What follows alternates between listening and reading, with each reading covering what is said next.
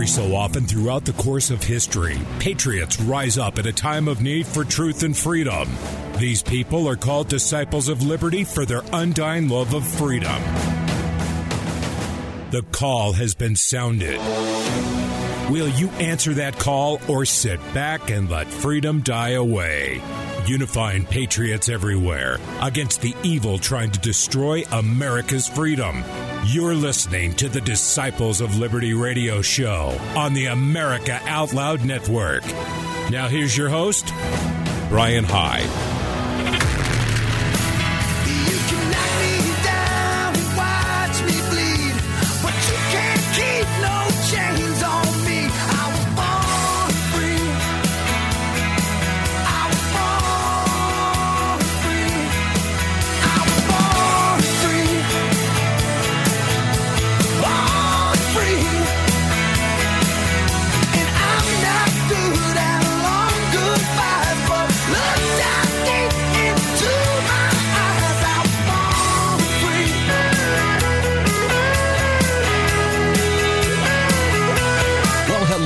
Welcome to the Disciples of Liberty. I'm Brian Hyde.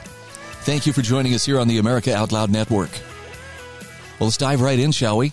You're hearing a lot about the Supreme Court these days, and one of the things that, that really stands out to me is anytime a new Supreme Court justice is is is nominated. In other words, when when there's a vacancy, there's a there's a justice position to be filled, or when something very noteworthy comes along, for instance, just you know, hypothetically, someone leaks a draft of a Supreme Court decision that would likely overturn a nearly 50 year old decision that imposed a top down centralized abortion standard on all 50 states. It gets people out in droves. I have seen a number of meltdowns. I mean, I remember when Trump was elected and I thought, wow, you couldn't you couldn't throw a bigger temper tantrum than what people are throwing right now. I was wrong. I was wrong. No, you, you can throw a bigger tantrum than that. And we're seeing one right now.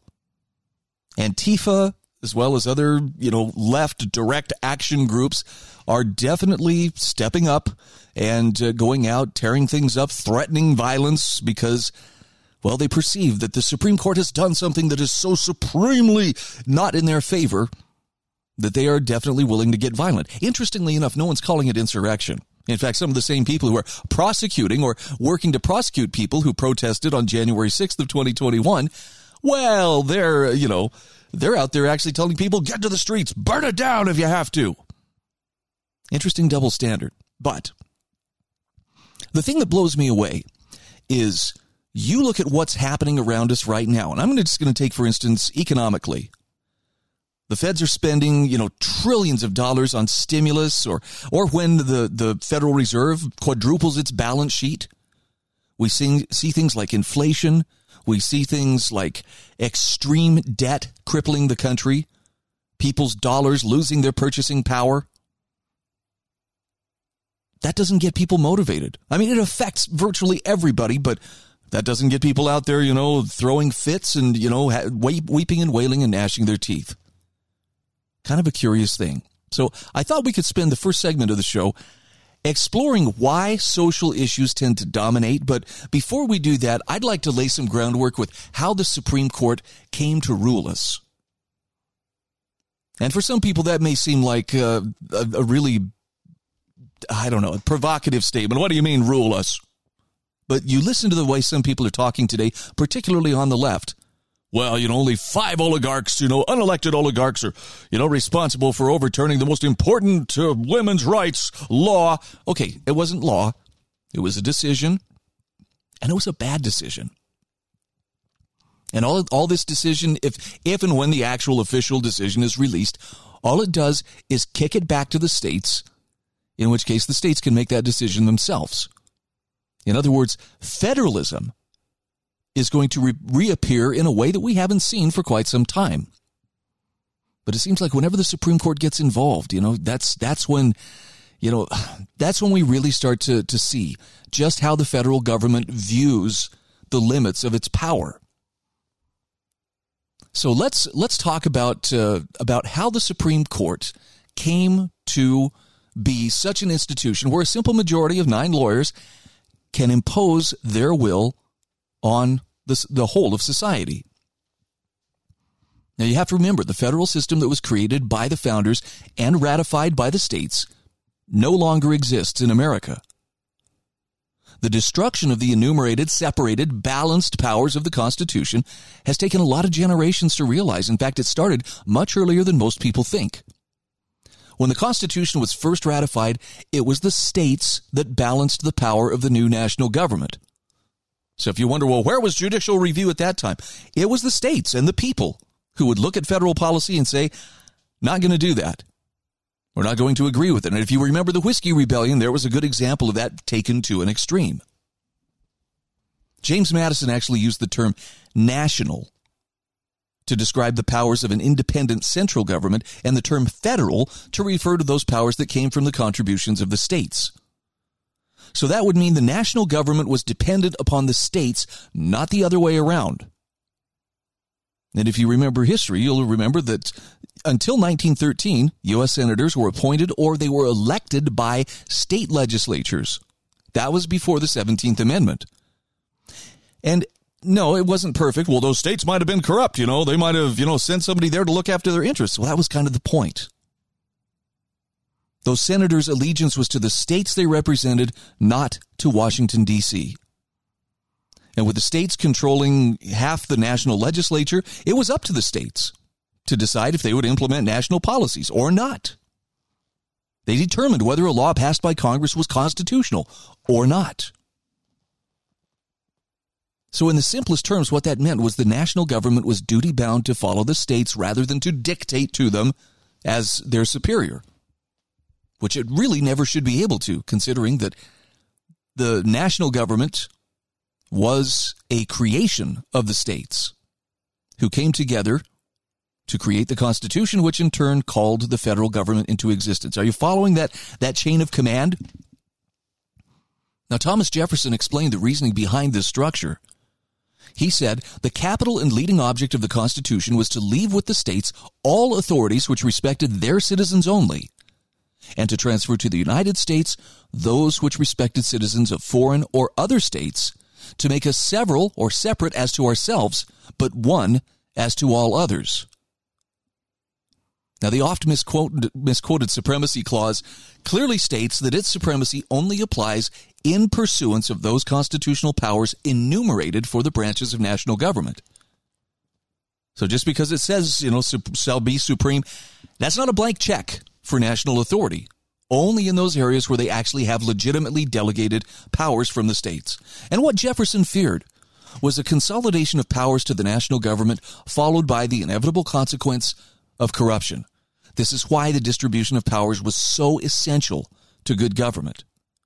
And by consolidating power to a centralized national government, the power of the individual states could be stolen and used to bypass the limitations of the Constitution. And the Marbury versus Madison case, this is where this first major shift to consolidating power away from the states took place. In fact, it's one of the reasons why the Supreme Court still exercises power that it was never intended to have to this day. Now, you probably remember this from, you know, back in, in school, but let's review. In a nutshell, you had consolidationists, which had pushed for John Adams to make many lame duck appointments following the election of 1800, which was won by Thomas Jefferson. And these five year appointments were intended to allow them to stay in control through the next election. Now, all, not all of those appointments could be made before Jefferson took office. And when William Marbury's appointment was withdrawn, he went to the Supreme Court demanding that he be appointed to his office. Now, the justices of the court, led at that time by John Marshall, ruled that they understood the Constitution better than the man who actually wrote it. They gave themselves the power of judicial review in which one branch of the national government provides a check on the other branches of that government. And by the way, it's nowhere found in Section 3 of the Constitution. It's not there. But essentially, what they said was look, we understand we are a creation of the Constitution, but we will now decide what is and what isn't constitutional for the other two branches of government. The creature is asserting power as a creator. The states which called a federal government into existence through the compact we know as the U.S. Constitution are being told one part of their creation, the Supreme Court, will now decide what is and what isn't constitutional. The Supreme Court alone. And what that meant was the states could no longer act as a check on the national government. So the rule established by the John Marshall Court took precedence over liberty. Liberty was the primary goal behind the founding of the Republic. Now liberty became subservient to the rules. Then came the 14th Amendment imposed in the Reconstruction era following the war between the states, which codified the alleged moral superiority of the national government by declaring that the Bill of Rights applied to everyone, no matter what state governments were doing. By the time the 17th Amendment was ratified and state legislatures no longer able to appoint or elect U.S. senators, the states effectively became little more than administrative offices of an all powerful national government. That's because the loyalty of those senators stopped being to the states, their accountability stopped being to the states, and instead shifted to the national government because they were being popularly elected. Now, if you can't see how this shift in power has fed the abuse and the overreach of our unfettered national government today, what can I say? You're, you're not paying attention and the system is not likely to fix itself. So as people vie for control of the Washington beast, as they, as you hear people stumping for the idea we ought to pack the courts, we need to get more people on there so that we can always get a decision that goes our way. All I would ask you to remember is that the answer to the tyranny of consolidation is found in decentralization. Breaking up that power, returning it to the states and to their people. Now, it's going to require some serious moral courage, but if this decision is released and in fact it overturns Roe v. Wade, that is the positive aspect of it. Anybody who wants an abortion is still going to be able to go get an abortion. If you want a taxpayer funded abortion, there are states that will gladly provide that for you.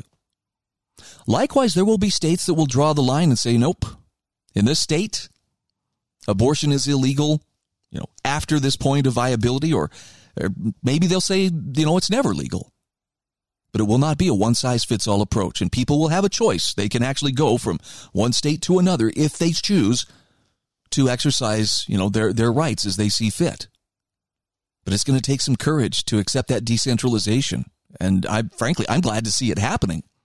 But you can see by the equal and opposite reaction on the left this greatly thwarts their plans to consolidate and control and to make sure that everybody is under one centralized authority.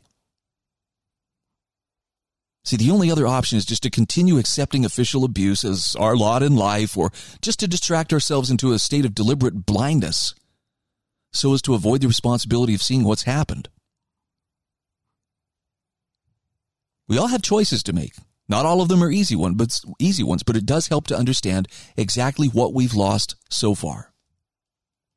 So from here, I want to pivot to an article by Jeff Deist from the Mises Institute. This is uh, Mises.org, M-I-S-E-S.org.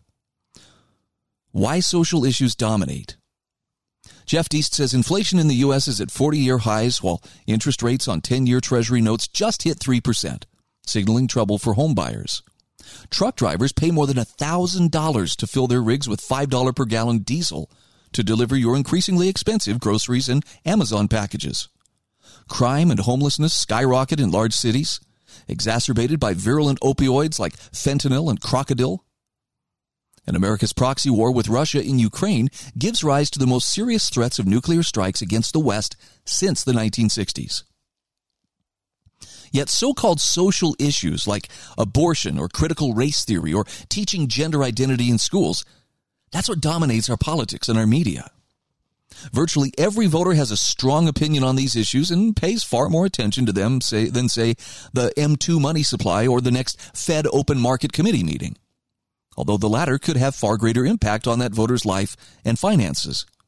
So why is that so? Well, Jeff Deist says the short answer is the Supreme Court. Now, he wrote this earlier this week, but he says yesterday brought news that a leaked draft opinion, allegedly from Supreme Court Associate Justice Samuel Alito, portends the overturning of Roe v. Wade. And this brought forth paroxysms of anger and fear across the media spectrum, especially on social platforms like Twitter. Protesters quickly arrived at the newly fenced off court building and the commentariat began enumerating the predictable dire threats for the future of women posed by a Trumpian right wing court. Now, again, we don't see these outbursts when Congress spends $5 trillion on stimulus or the Fed quadruples its balance sheet, to put it mildly, even when gas prices double. Acting wildly beyond its constitutional parameters, the court has become the de facto super legislature for all 50 states. The political class pretends otherwise, but the stridency of its denunciations against conservative court nominees and its slavish support for progressive nominees demonstrates the irretrievably political nature of granting a handful of justices such power over the lives of 330 million people. In such a top down, winner take all environment, the stakes become needlessly high and politicized in the nastiest ways imaginable. So, of course, presidential elections and the resulting makeup of the court become matters of life or death for the true believers, whose sense of identity is rooted in the social issues ruled upon by the court. Now, this happened for two primary reasons, says, says Jeff Deist. First, the so called judicial review created a superpower to determine the constitutionality of any law at any level of government. A superpower that he points out is found nowhere in Article 3 of the Constitution. This effectively grants the court potential jurisdiction over every last state or local law, right down to the most minute edicts that really ought to be none of the Constitution's, or ought to be none of the federal government's business. And it's an absurd, absurd result and gross abuse of the Constitution's shared powers under a federalist system. Even if one argues the court generally does not abuse this power to boss around states, it always could, and it sometimes does. I mean, as long as we're overturning things, let's get uh, Wickard versus Filburn on the table and see about overturning that. Or anything that happens that might be loosely tied to interstate commerce is considered fair game for regulatory action on the part of the federal government. Anyway, back to Jeff Deist's article. Second, he says, specious interpretations of the 14th Amendment and the resulting incorporation doctrine effectively threw a net of federal laws, rules, and court decisions over all 50 states without their consent. Nobody at the time the amendment passed, especially not the various ratifying state legislators, could have imagined the opaque language of the amendment would cause the High Court to issue a series of rulings turning states into glorified federal counties. So rather than incorporate certain provisions of a federal constitution into state law, why not do so expressly? For example, why not simply rewrite the First Amendment to say neither Congress, the various states, nor any subdivision of the various states shall make any law respecting. You get the point. But Jeff Deist says we all know why. This kind of express language would have been a complete political non starter at the time. Even the northern states still wanted and demanded far more independence from the federal government during the Reconstruction era. So we're left with a permanent injury to federalism and the 10th Amendment. An injury that causes social issues to play a vastly outsized role in American politics. Now, this is not to say the Supreme Court has had less impact on economic matters before. Uh, before, in other words, uh, like its perverse interpretations of the Commerce Clause, that's Wickard versus Filburn, or uh, absurd rulings during the Lochner era, era rather. But people don't flood the steps of the Supreme Court to protest minimum wage laws or scream obscenities at justices over cases of zoning in the city of New London, Connecticut. So Jeff Deist says there is nothing remotely suggesting a right to abortion in the text of the Constitution, not even under the most tortured interpretation. Thus, it is purely a matter for the states, falling under the Ninth and Tenth Amendments. Overturning Roe doesn't change a single abortion law in a single state and it does not prevent any state legislature from loosening abortion restrictions in reaction. It simply revokes jurisdiction over the issue from federal courts. This ought to be an amenable solution for everyone. In fact, he puts it this way he says, We don't need one abortion rule for all 50 states. Without the Supreme Court's invented jurisdiction, progressives in blue states can have unrestricted, taxpayer funded abortion on demand at any stage of pregnancy. And yet, progressives never take this deal. So Jeff Deist says mass democracy under shifting rules, often determined by nine politicized judges, isn't a prescription for harmony and goodwill among 330 very, 30 million very diverse Americans. And those millions don't agree about much, about guns or God or abortion and, and much more. But they don't have to agree. In a post liberal, post good faith environment, aggressive federalism and realistic discussions of political secession are the obvious path forward. If you claim to love your fellow American citizens, unyoke them from the federal superstate and then demand the same for yourself. The universalist, totalizing impulse which resulted in the dramatic centralization of state power through the 20th century must be reversed in the 21st. The other way lies political strife and worse. That's some fantastic analysis on the part of Jeff Deist. Now, I want to I want to take it one step further here. Uh, Glenn Greenwald, writing about uh, the irrational, misguided discourse surrounding Supreme Court controversies like Roe v. Wade, reminds us that the court, like the U.S. Constitution, was designed to be a limit on the excesses of democracy. In other words, when the majoritarian, uh, the majoritarian uh, attitude could not be used to deny the minorities of their rights. And, and Glenn Greenwald is not coming at this from, you know, a right wing Christian point of view, but he says Roe and the Roe decision back in 1973 denied rather than upheld the rights of citizens to decide democratically.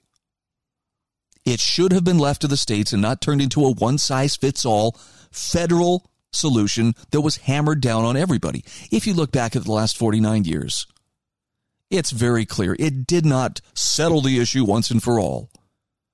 All it did was created more division, more conflict, and and clearly by virtue of the fact that people are literally rioting in the streets, it uh, it has uh, sparked even further backlash when that is reversed.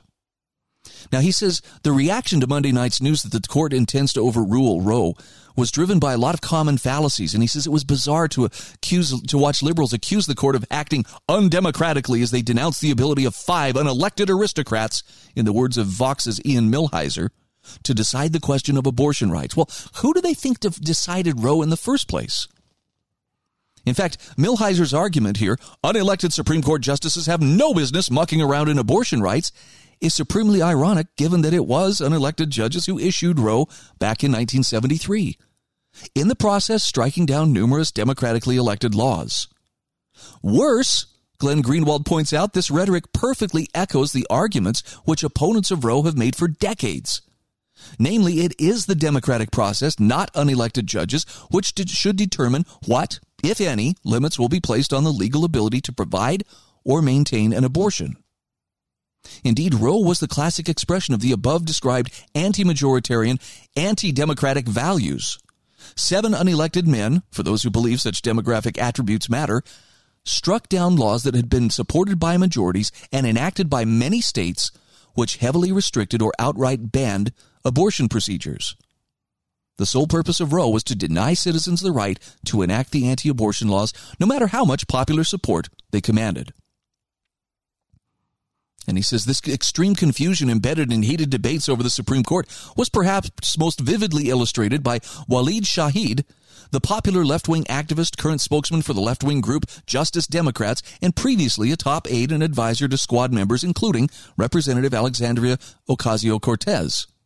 Shahid, who, needless to say, supports Roe, posted a quote from Abraham Lincoln's first inaugural address in 1861, in which, which Shahid evidently believes supports his view that Roe must be upheld. But the quote from Lincoln, which warns that the court must not become the primary institution that decides controversial political questions, doesn't support Roe at all. In fact, Lincoln's argument is the one most often cited in favor of overruling Roe. In fact, Lincoln's argument is the primary one on which Judge Alito relied in the draft opinion to justify overruling Roe, namely that democracy will be imperiled and the people will cease to be their own rulers if the Supreme Court, rather than the legislative branches, ends up deciding hot button political questions such as abortion, about which the Constitution is silent. So, when we come back from the break, I'm going to share with you that quote from Abraham Lincoln We'll touch a little bit more on the Supreme Court histrionics. You are listening to the Disciples of Liberty here on the America Out Loud Network. We'll be right back. While many things we hear are lies, we know one thing is true. Viruses exist and people get sick. There's no guaranteed way to keep from getting sick, but there is a way to reduce your chance of getting sick. Cofix RX, the original povidone iodine based antiviral nasal spray, provides an additional invisible layer of protection from colds, flu, coronaviruses, and more. Click the banner ad on AmericaOutloud.com and use promo code OUTLOUD for 20% off. Stay protected with Cofix RX.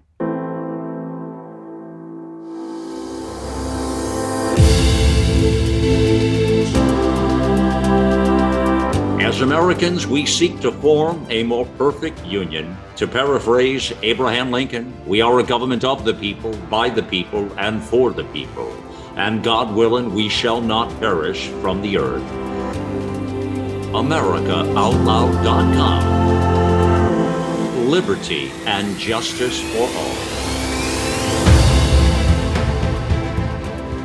Along with a healthy immune system, clean air is vital for optimal health. According to the EPA, we spend 90% of our time indoors, where germs are most concentrated. It's essential to clean indoor air. Genesis is the only technology that quickly, safely, and effectively kills pathogens both in the air and on surfaces in seconds, reducing the viral load in any environment. The powerful, well built Genesis fogger produces a dry, ultrafine mist using HOCl, which occurs naturally in our own immune systems. We'll be living with airborne diseases in the future.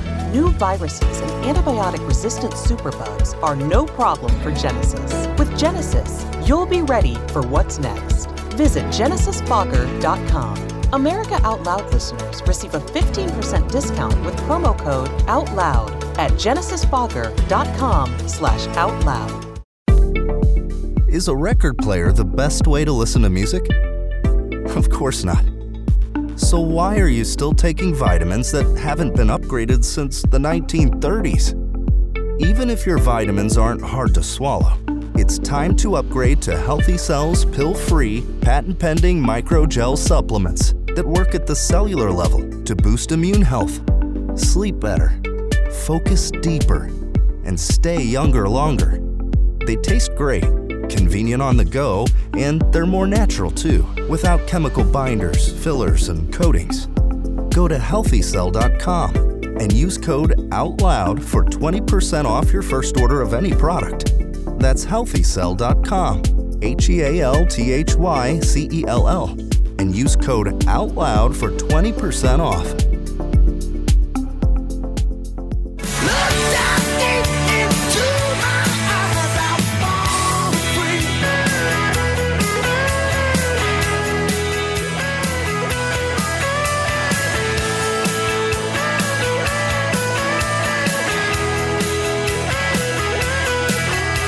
Hey, welcome back to the Disciples of Liberty. I'm Brian Hyde, and this is the America Out Loud Network.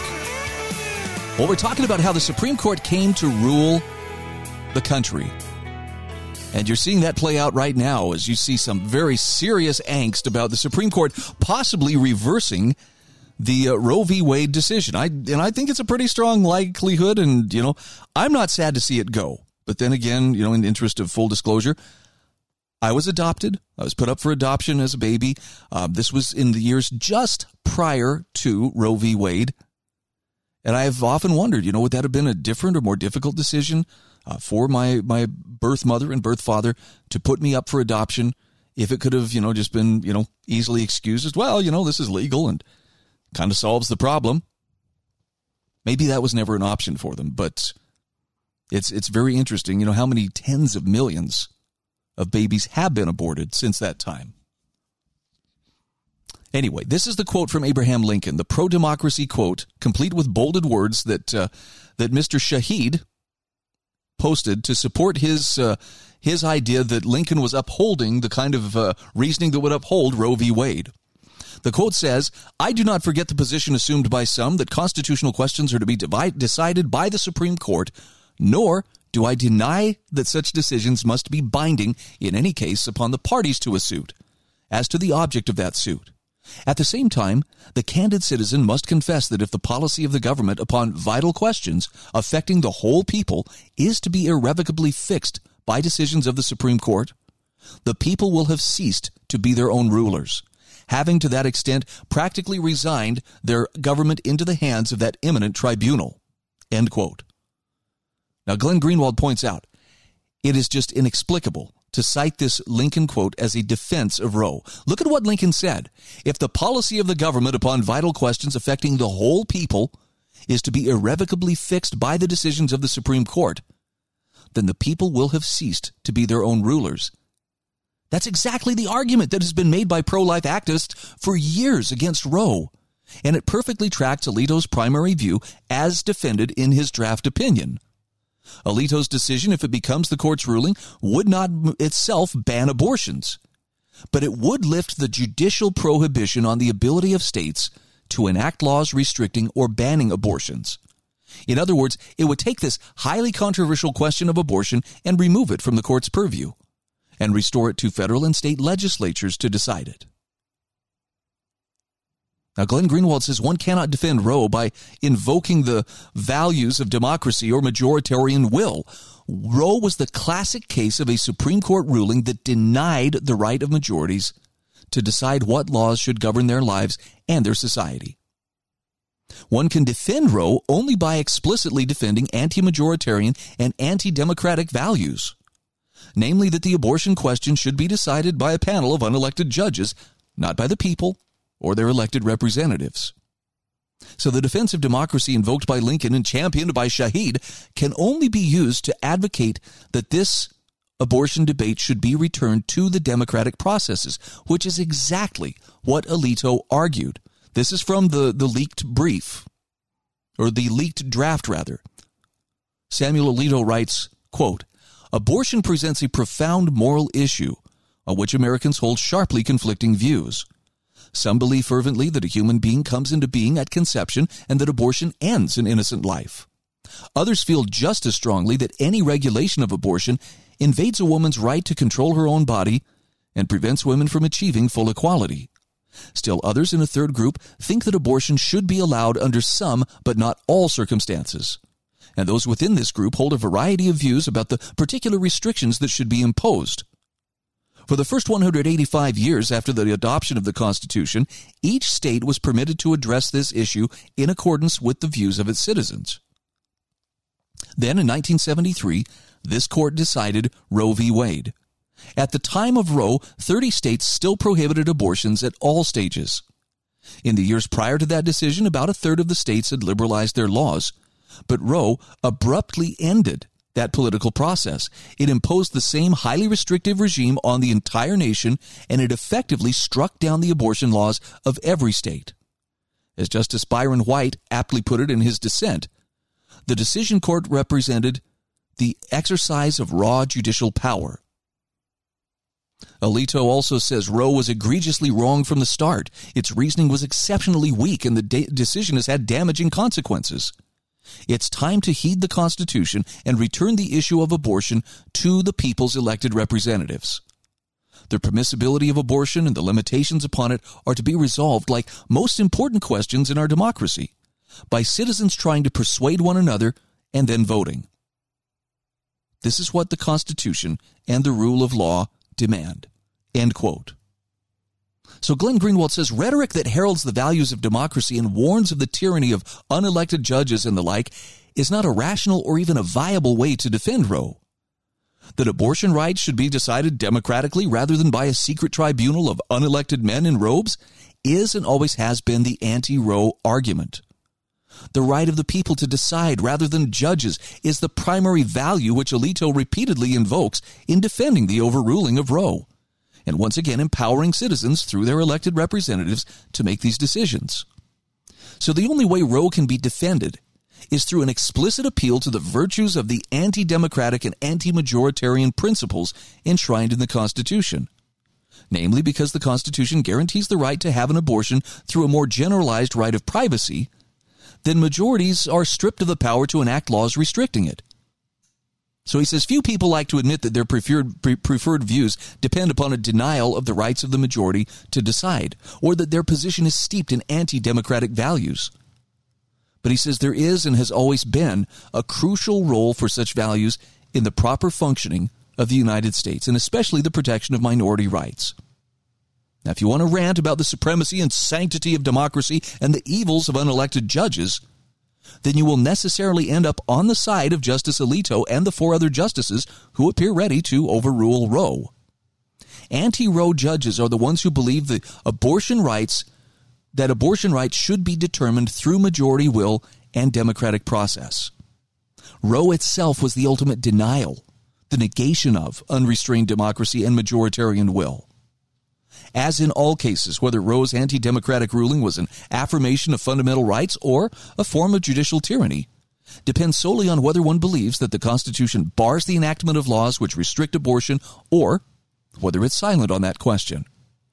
But as distasteful as it may be to some, the only way to defend Roe is to acknowledge that your view is that the will of the majority is irrelevant to this conflict, that elected representatives have no power to decide these questions, and that all debates about abortion must be entrusted solely to unelected judges who to authoritatively decide them without regard to what majorities believe or want. Again, these are the words of Glenn Greenwald. I may have pointed this out before. Glenn, I think, would probably fall to the left side of the spectrum. But this is what I love about him and, and why I think he is an, an excellent source to go to on these kind of matters. This is just some straight up, you know, analysis. There's there's not a lot of ideological baggage to go with this. So even, you know, even if he I mean, he's he's a gay guy, married to another guy, living in Brazil. Um, he's not out there thumping a Bible to do this, but he's he's looking rationally at what the Constitution says and what it doesn't. And I think his analysis is is definitely worth considering. So that's something that uh, that may be worth putting on your radar screen. Now, I want to shift gears here for just a moment and talk just a moment about uh, lockdowns. I know that uh, right now a lot of us are breathing freely. My wife actually just just booked a, a flight that's going to cause her to have to stay overnight in San Francisco, and I heard her complaining, even though she's not she's not nearly as anti-mask and anti-mandate stuff as I am. She, she's much easier to go with the flow. But I heard her clearly complaining this morning that the hotel at which she's going to have to stay is saying, now of course you are required to wear a mask on this property. And I heard her telling my daughter, you know, this is because San Francisco essentially is like another country. I thought, well, she's right. But while the, the memory of the lockdowns is still fresh in our minds, we should probably keep in mind just the amount of damage that was done and why we should never go back to it. I want to share a couple quick commentaries with you. One from Brittine Schaefer. This is from her Substack. It's titled The Lockdowns Were Not a Terrible Idea Because COVID 19 is Not a Serious Illness. In fact, I just want you to know this was written back in June of 2020, but listen to how well this has aged because she's warning if enough of us don't comprehend the comprehend the reasons these lockdowns were terrible, we're just going to be in for more of the same. So she says, I'm going to say this over and over and over again. The reasons the lockdowns were or are a terrible idea is not that COVID 19 is not a very serious threat. Yes, for the majority of the population, it's true that it's not a very serious threat, but that's not the point. Even if COVID 19 were airborne Ebola or something even more horrifying, centralized decisions imposed from the top down by people who will never have to pay for the harm they do would still be a terrible solution. Why? Because centralized coercive decision making is always, always, always the worst possible way to make decisions. Why? Because knowledge problem. No central authority can possibly have the same knowledge that thousands or millions of individuals do about what their wants and needs and risk tolerances are because calculation problem, meaning without private ownership and decision making and the signals that come from that, the people making things can't know how much of what is needed or wanted, but mostly because no accountability. Coercive authorities are never held accountable for their actions. That is the whole foundation of government. So she says, We're seeing the results of authoritarian, centralized decision making in a crisis unfold around us in real time. From an inability to test for COVID 19 because of the CDC's monopoly on testing to shortages of basic items due to anti price gouging laws and foolish policies by some private vendors, to a massive, unprecedented shutdown of a huge portion of the economy with no rational justification, and that will yield untold costs in livelihoods, psychological well being, and even lives. To New York Governor Cuomo's murderous order forcing nursing homes to become death traps for the elderly. Now, she says, it's troubling that I even have to point this out. I feel like I'm living in a massive dysfunctional family where everyone else wants to put the blame anywhere but where it actually belongs on the abusive parent figure of the state. But she says, I'm going to keep on saying it till the rest of you see what's right in front of you. And I promise not to make fun of you when you finally do. Why? Because this doesn't end with COVID 19. One day there will be an even more terrifying threat, and this is because and this is because they've established the precedent of shutting down and controlling our entire lives over this relatively, relatively mild one that's when they will say, well, whatever you thought of COVID 19, you have to admit this time we are facing an extremely dangerous threat indeed. This time you cannot deny that we need the government to step in and save us all. And she says, no. We have seen over and over and over again the government stepping in only to make things much worse. And her point is humanity cannot afford another lesson in this. This is why it's so critical for people to understand this. The lockdowns were not a terrible idea because COVID 19 is not a serious illness. They were a terrible idea because centralized coercive decision making is always a terrible idea. We have a whole century of experience to show us this, and now we have a living example right in front of us. So she says, please do not let your emotional attachment to the state blind you to this lesson we really might not survive having to go through it one more time. Now, again, for something that was written back in June of 2020, I think it's been borne out. But I want to drive the point home just a little bit uh, more pointedly, if you will. Let's uh, switch over to Jeffrey Tucker, writing for the Brownstone Institute. When haircuts were illegal, he says, unless we just decide to forget, historians will look back in astonishment. Healthcare spending declined in a pandemic. People were blocked from houses of worship. Choirs couldn't sing. Drones flew the skies to ferret out and report house parties. Rental cars were fumigated with something. Crossing a state line meant mandatory two week quarantines. Dentistry was largely banned. And forget elective surgeries, they were banned. And for months in most parts of the country from mid March to about June of 2020, if not longer, getting a haircut was illegal. It was the result of a disease panic for sure, but more.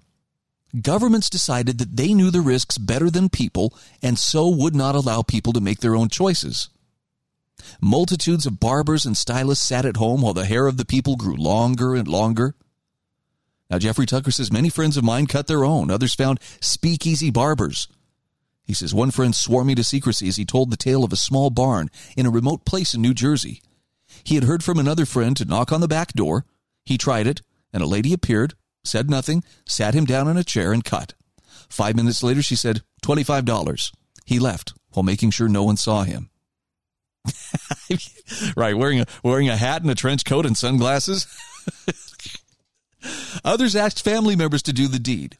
As the Washington Examiner wrote at the time, this virus will surely lead to plenty of unfortunate innovation in hairstyles. Now, Jeffrey Tucker says, of course, the truth is that this was not the virus doing this, it was law. The law, or was it merely an enforced CDC recommendation, required six feet of distance between all people. State and local governments declared haircuts non essential. As a result, commercial haircuts were abolished de facto. And unless you were a politician who somehow managed to find a salon, but even when they were caught, they just apologized and they kept their power. And it was the same in the UK where criminal penalties were applied even long after they became legal again.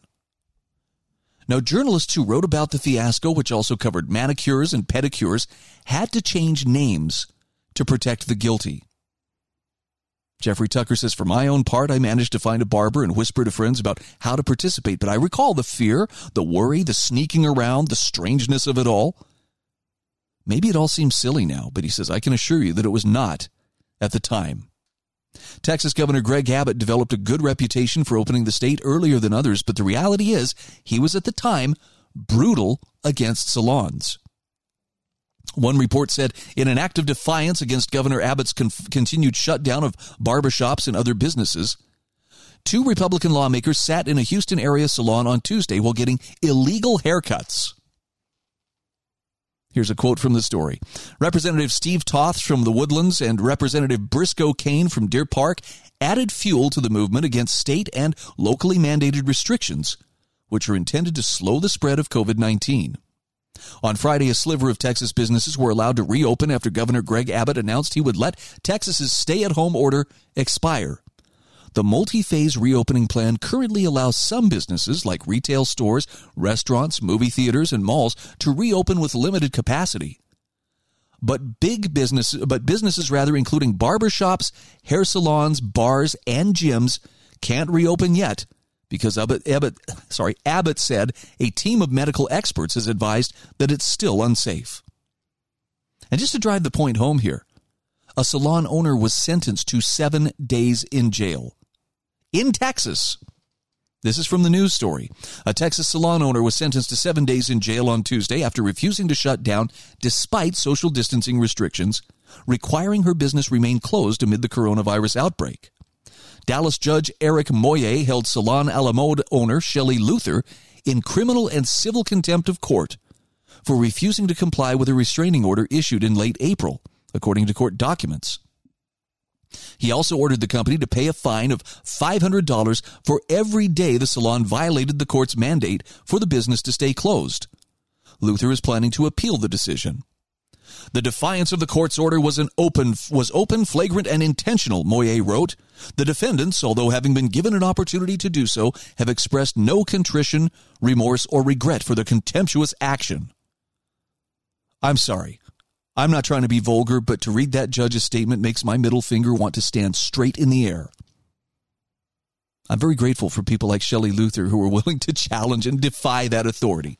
And by the way, just so if you don't remember, there came a point where she was actually freed by the governor. I don't know if the if the you know charges were dropped or if if the sentence commuted. What I don't know what the legal term would be, but even even uh, Governor Greg Abbott finally looked around and went, "Are you serious? This is what it's come to," and sprung her from jail. Now, Jeffrey Tucker says an article in Vox somehow managed to racialize the demand that salons open up. He says, I still can't follow the argument, even though I've read the piece three times. It has something to do with the difference between types of hair and privilege and discrimination or something like that. He says, I suspect the thesis is that those who wanted haircuts were racist in some way. Nonetheless, the situation was unsustainable so states started opening salons, but with crazy rules that made no sense at all. It was virus control made up on the spot. For instance, check out this preposterous advisory from Connecticut. Hair salons and barbershops. In phase one, hair salons and barbershops will open at 50% capacity by appointment only with waiting rooms closed. Services offered will be restricted to hairdressing and eyebrows, nothing that would require removal of a face mask, in other words, beard trimming, lip waxing, etc. Blow drying not permitted. So, no blow drying, since clearly that spreads COVID all over and leads to mass death, blowing COVID everywhere. And 50% capacity was a classic move that discriminated against small shops in favor of large ones. The larger the shop, the more stations, the more people could fit in under a 50% rule. And the same was true for restaurants, of course. It was privilege for large businesses over smaller competitors. And true to form, the government of New York put out a 10 page advisory that, that struck Jeffrey Tucker on reading that it was basically impossible to follow. Listen to this. This is from the New York advisory. Responsible parties must prohibit the use of small spaces, in other words, behind cash registers, elevators, stockrooms, by more than one individual at a time, unless all individuals in such spaces at the same time are wearing acceptable face coverings. However, occupancy must never exceed 75% of the maximum capacity of the space unless it is designed for use by a single occupant. Responsible parties should increase ventilation with outdoor air to the greatest extent possible, opening windows, leaving doors open, while maintaining safety protocols. It goes on to say, Responsible parties should encourage the use of touchless payment options or pay ahead when, when available. minimize handling cash, credit cards, reward cards, and mobile devices where possible. In other words, uh, consider allowing customers to tip via electronic payment rather than with cash. Responsible parties should put in place measures to reduce bidirectional foot traffic using tape or signs with arrows in narrow aisles, hallways, or spaces and post signage and distance markers denoting spaces of six feet in all commonly used areas, and in areas in which lines are commonly formed or people may congregate. In other words, in front of appointment desks or cash register areas, health screening stations, break rooms. Where possible, place markers or barriers to encourage one directional traffic. It goes on to say responsible parties must post signage and distance markers denoting spaces of six feet in all commonly used areas and any areas in which lines are commonly formed or people may congregate. In other words, clock in, clock out stations, health screening stations, break rooms, cash register areas. And responsible parties may consider implementing a by appointment only policy to limit walk in customers and congregation. Now, Jeffrey Tucker's response is good luck fi- finding out the science behind all this rigmarole, because there never was any. Not one life was saved. At least no one has demonstrated that. And in the end, what happened? Most people got COVID anyway. All it meant was three more months, three months or more rather of bad hair. So it would be worth reinvest, worth investigating whether and to what extent these preposterous rules contributed to forcing governments to reopen after disastrous lockdowns. But he says, let's not forget those months when the haircut was illegal. And when governments finally allowed them, it didn't allow blow dryers or it made customers follow arrows on the floor and use only touchless payment methods. That's pandemic control in a nutshell. What a disgrace this entire period was to science, rationality, human rights, and freedom. My understanding is that uh, right now, to enter the United States, you have to be tested to make sure that you're not uh, not bringing COVID with you. Um, and and I'm not trying to be flip when I say this, but COVID is very widespread right now in the United States. It's not like oh we have almost no instances of it, and that's why we don't want people bringing it here. No, it's it's still very much out there, and it's still it's still there. But we've stopped pretending like it is the Black Death We've stopped acting as if, oh my goodness, this is going to stop everybody in their tracks. They're just going to basically fall down and decay right there in front of you. Look, I understand. It's for some people it can be a very serious virus. And yes, I know people who have died of complications from COVID. But I also have noticed how normal life has been since the government turned its attention from pumping fear in the media, pumping fear at us 24 7 with the blood red number count going ever higher and all these dire warnings. Once they saw the polls that showed how badly these mandatory coercive measures were, were going over with the populace, well, let's just say there was a lot of uh, elected leaders who had a sudden change of heart. Well, maybe it is time that we go ahead and lift some of these restrictions. After all, you know, we're, we're reasonable people and godlike. We've heard your cries, and now we're here to answer your prayers. Okay, I'm not fooled. You shouldn't be fooled either. It's because enough people simply said, I'm willing to embrace or to face whatever risk there is. And that's what they do. And, you know, I still encounter people who occasionally are wearing masks. It's rare. You know, once upon a time, you know, probably 30 to 50%. I remember a point in time where living in the Salt Lake area along the Wasatch Front in Utah, which is, you know, pretty highly populated, it was probably 80, 90% of people wearing masks. Now, I'd put it in single digits percentage wise, maybe, you know, low single digits.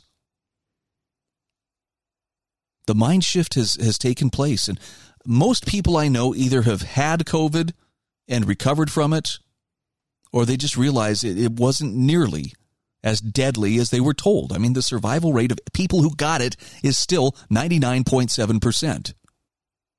But the thing that still lingers, and this is the this is the question that that weighs in my mind. When are the ones who enacted all those lockdowns? When are the ones who vigorously enforced all of those stupid rules? Destroyed businesses, destroyed lives, put people in jail, fined them, when do they get to answer for their bad decisions? See, this is the beauty of, of rule by bureaucrats. Everybody just passes the buck. Well, you know, I was just simply following CDC guidelines. And the CDC, well, we were just simply following the science. And the National Institutes of Health, well, we were simply following recommendations of others. And nobody wants to step up and say, I was the one who said this is what we should do. And, and no, nobody wants to say, I'm proud of it and I would do it again. Probably because they don't want to find themselves swinging from a lamppost, I guess. I don't know. They know people are pretty fed up with it. I'm not encouraging violence. I'm just saying that unrepentant attitude is not likely to provoke a sense of understanding or mercy in the hearts of people who just sat there and watched their lives and their livelihoods systematically destroyed over the last couple of years. So I hope it doesn't sound vengeful or bloodthirsty to say, I really want to see those people in authority. And I'm talking from governors right on down to local health department directors. I would like to see them have their Nuremberg moment in other words, to sit in a criminal proceeding and answer for what they've done. I have no idea what the punishments will be, so I'm not going to sit there and fantasize about, yeah, we'll tar and feather them or whatever. I just want to make sure that there is some official record of them being held to account for the policies that they implemented or the policies that they supported And that if that sounds too radical, I don't know what to say. I guess maybe I'm just too radical then. I think about this uh, this mom in Meridian, Idaho, Sarah Walton Brady, arrested for taking her kids to a playground. Now, technically, she was arrested because when the when Officer Friendly came along and said, "Yeah, this is an illegal gathering. This playground is closed. Everybody, clear out of here." She didn't jump and cower and, and grovel as she should have. In fact, she's being married to a police officer. She said, Look, we're, we're playing with our kids outside. This is just a play date. There's nothing criminal going on here. And she asked the officer, What are you going to do? Arrest me? Well, the answer was yes. Now, this was back in, I believe, April of 2020. It's been two years. And they are still dragging her case out through the Idaho courts. They've not given her a trial. She's had to change lawyers multiple times, spent tens of thousands of dollars in legal bills. Obviously, the punishment is really, or the process is part of the punishment, but I just have to ask you in any way, is that serving justice? I mean, I've tried it looking at every angle I possibly can. I've tried standing on my head.